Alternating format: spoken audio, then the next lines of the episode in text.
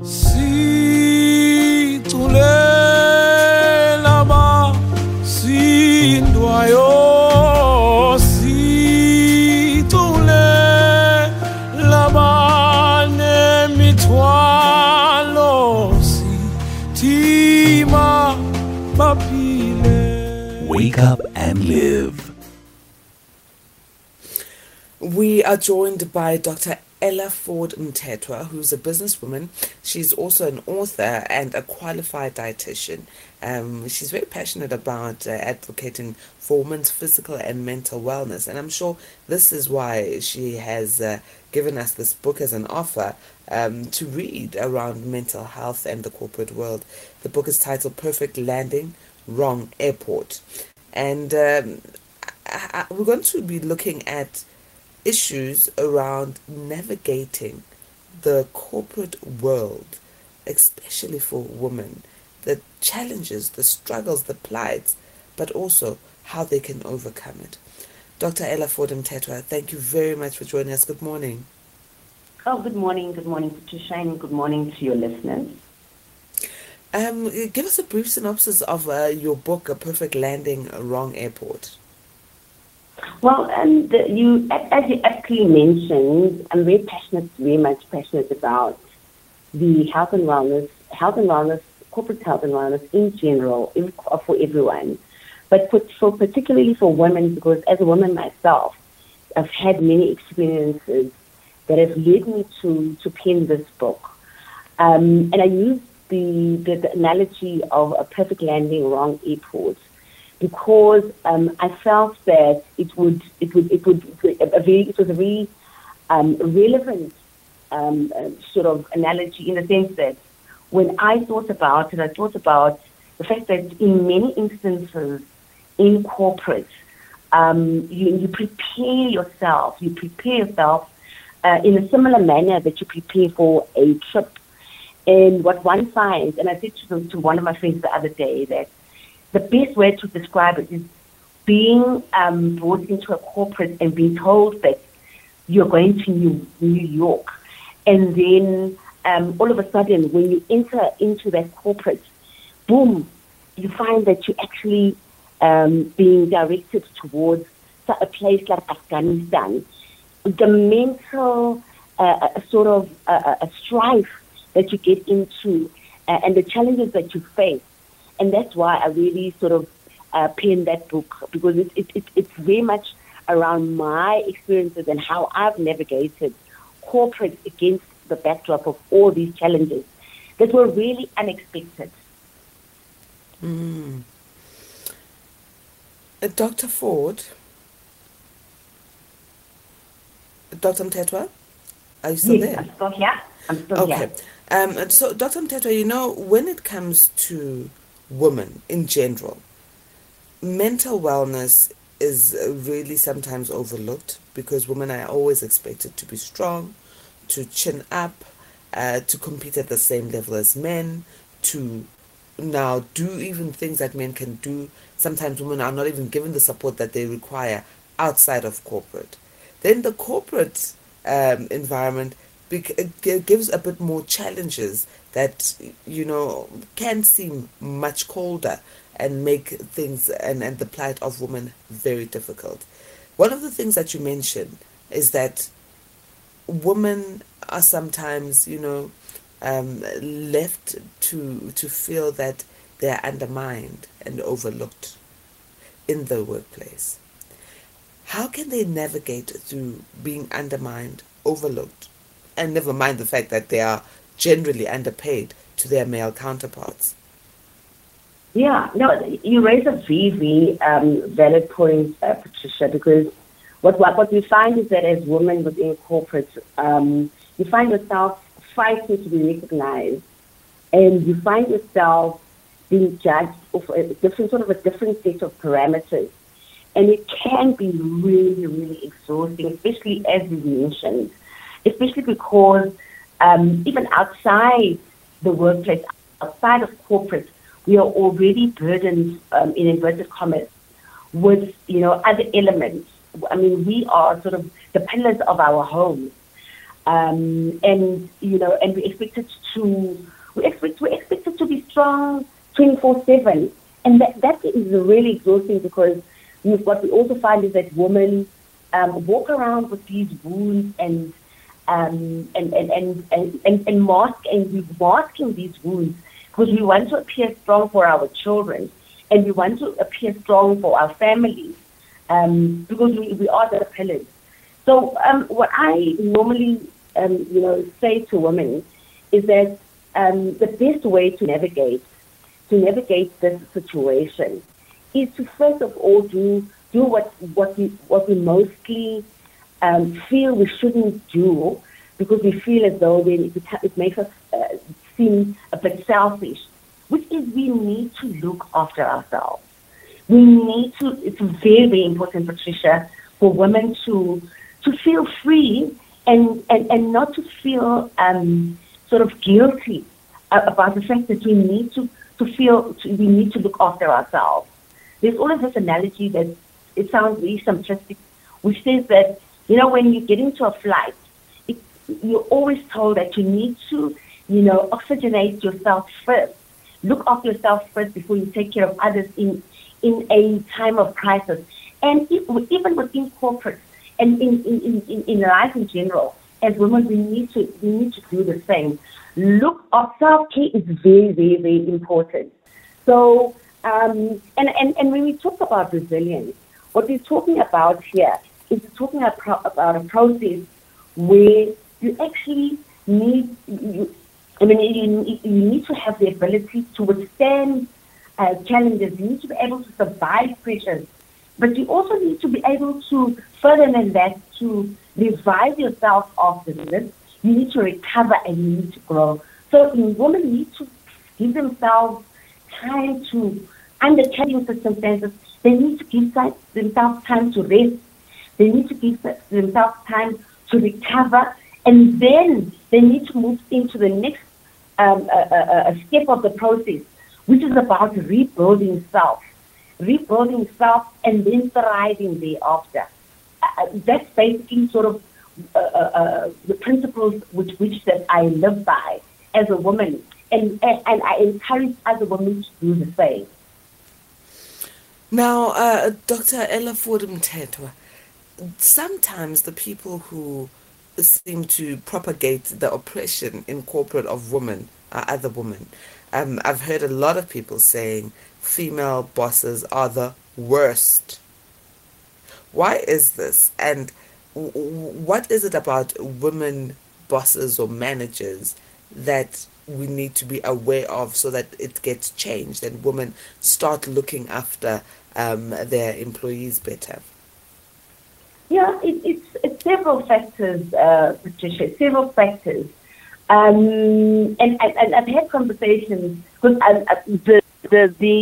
within the book I speak of different types of bosses that are evil and vile and selfish and so forth, and they come in different shapes and sizes. They are male, they are female, they are white. They are black, they are, other race groups. And in my conversations, a lot of women have said that to me. They've said to me, but Dr. Ella, there are women here. There are women who are also, oppressive. They are also oppressive. And they are also corporate bullies. And why is that the case? And how can we deal with that? And a lot of it I found in conversations has a lot to do with this phenomenon of wanting to be the best out of the worst, the best out of the worst part, in inverted commas. So because, we are all sort of in this subpopulation that's being oppressed, there's almost sort of like a silent competition to be the best, to stand out and to be the best within that pool. And it's a very, very, very, very, very sort of sad situation, because as women, we should be supporting each other. With others, it's some women come into corporate, they come in whole, but they leave wounded as wounded similar to wounded animals, Patricia, and when they come into leadership positions, they come in with this excess baggage and sort of the protective sort of demeanor is sort of elevated. And when they see other women that are sort of successful and that are strong, they strike out. They seem to strike out because they themselves are, in a way, also trying to protect their territory, or they're trying to protect themselves. But it's not something that, that is encouraged. And it's as you say, it's something that is almost like a chain. It's like it's a chain and should really be stopped. Mm. They say, do what you love, so that you don't feel like you're working a day in your life. But it's not always that easy to find yourself doing what you love in the corporate space. So sometimes it's a catch between, look, I'm sacrificing my family, my children, I'm sacrificing my partner, I'm sacrificing my time and my sanity because I need the income. What sort of support do women require when they are facing that sort of a decision? And when I say the support, both from within the corporate and also from their family and friends. Well, a lot of it has to do with the individual themselves, Patricia, because a lot, when I look at this, the statistics, and just. Unfortunately, there's not many studies that are conducted in South Africa. But when I look at other statistics about, just general happiness and contentment in terms of and job satisfaction, you find that over 40% of people indicate that, and maybe the numbers are even more, that they're not happy, with where they are, and that, stress. Their jobs are the workplace or the workplace environment, and their jobs are a big contributor to their stress. And they're really trying to find, they're trying to find what it is that is their passion. I would suggest, and I always suggest that the individual themselves needs to do a lot of introspection. First of all, because people become so trapped and wallow in their own sorrow and become so trapped in terms of their thinking, and create these barriers around the fact that, they don't really know what they need to do. I think it's very, very important to take that time out to rest and to find that piece of space where a person can do introspection and really define who they are outside of that particular job that they're in.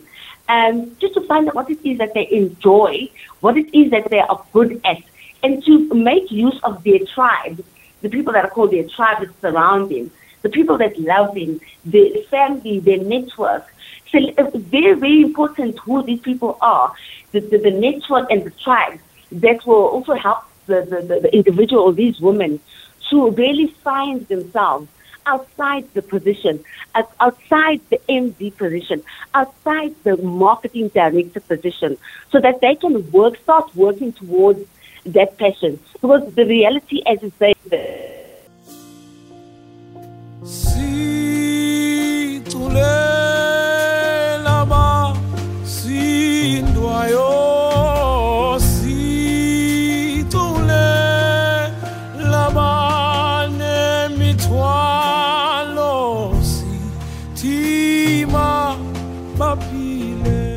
wake up and live.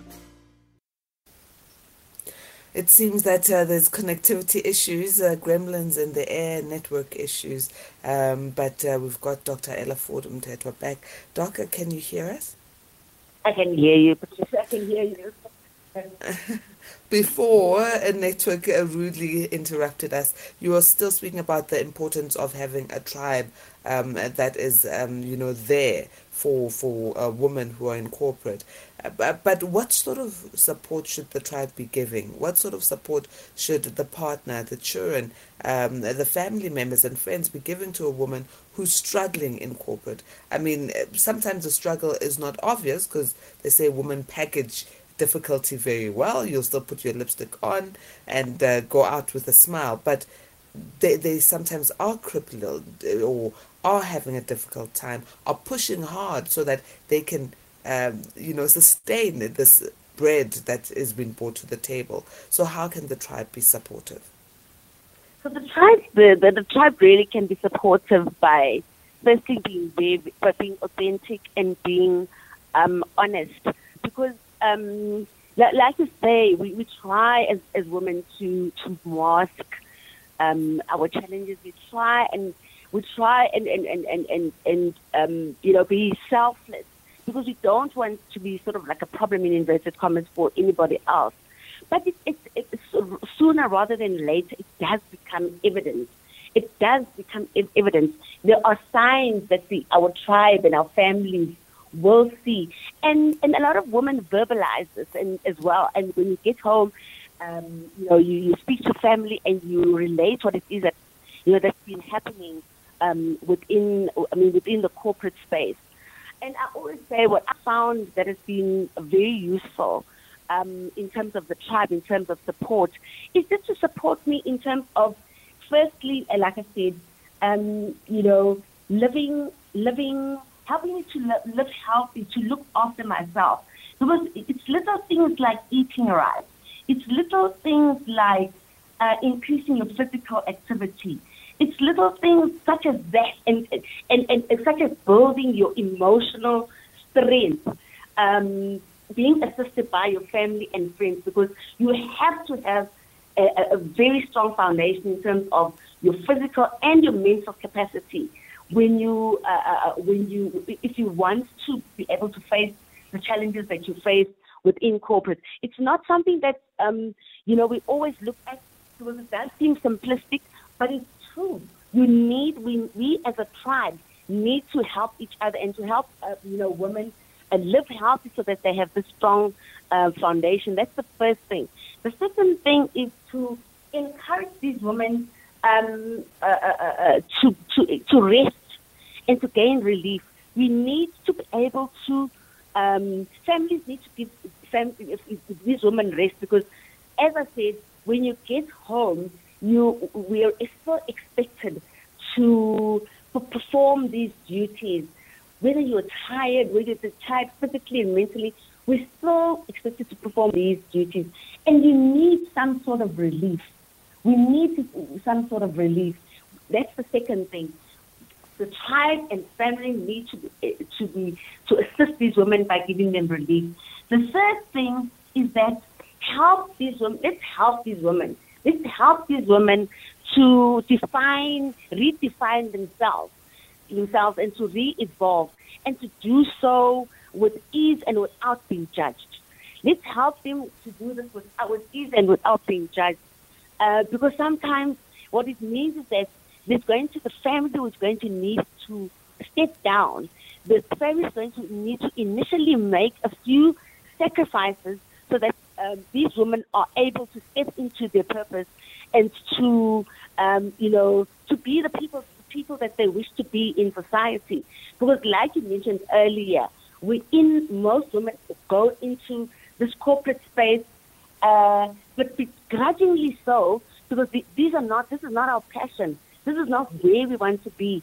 And to add to that, we then have to deal with corporate bullying. We then have to deal with discrimination.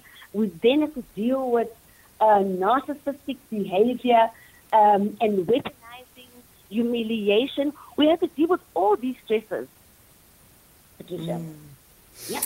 I think to add to that, the tribe, the family, the support system needs to be gentle on these women. They may seem tough and strong in the exterior. They may seem that they're holding everything well together, but they too are operating from a place of being human and emotional, and gentleness, kindness, absolutely, understanding is required for these women. Dr. Ella Ford. Yeah, sorry, Patricia. I just want to step in. And I love the fact that you've mentioned the importance of gentleness, of being gentle. Because the other day, one of the women that was sharing an experience with me where she really just went to the office on her last day, and she was like, I can't anymore. And she handed me her laptop, and she drove home. And she heard me speaking somewhere, and she called me. And she said, you know, one of the most important, you know, gestures that just really, really was so, that brought so much healing was something as simple as her daughter. Her daughter came to and just asked her, and she was like, what's wrong, Mommy? And what can we do to help you, Mommy? And she was like, you know, I didn't realize that, you know, children are so perceptive, and children can also be helpful. Just a small little gesture like a hug and just, you know, someone showing you attention as a woman can be so, so, so beneficial, Patricia. Mm. And I think some of the support system sometimes doesn't understand that, just that how was your day? That hug is very important. Dr. Ella Ford Mthethwa, our time is fast spent. We've really enjoyed, you know, having this engagement with you. I think it's the first of many more. Please just tell us, where can people buy this beautiful book of yours? So the book, the name of the book, as you said, is Perfect Landing, Wrong Airport. It's Perfect Landing, Wrong Airport. It's now available on Amazon and soon to be available on at specific bookstores. We'll make the announcements when they're available in specific bookstores. But you can also go into my Facebook page and message me at Ella Ford Mthethwa. So it's Ella. So it's Ella Ford Mthethwa. You can message me, and I can also, I'm not sure if I can share my WhatsApp number where people can WhatsApp. You can, go ahead. So my WhatsApp number is 076-312-6073. I repeat, 076-312-6073. And then I can supply the book directly. Thank you very much, Dr. Ella Ford Mthethwa, for joining us. A great day to you further. Thank you so much, Patricia, and a great day to you as well, and to your listeners.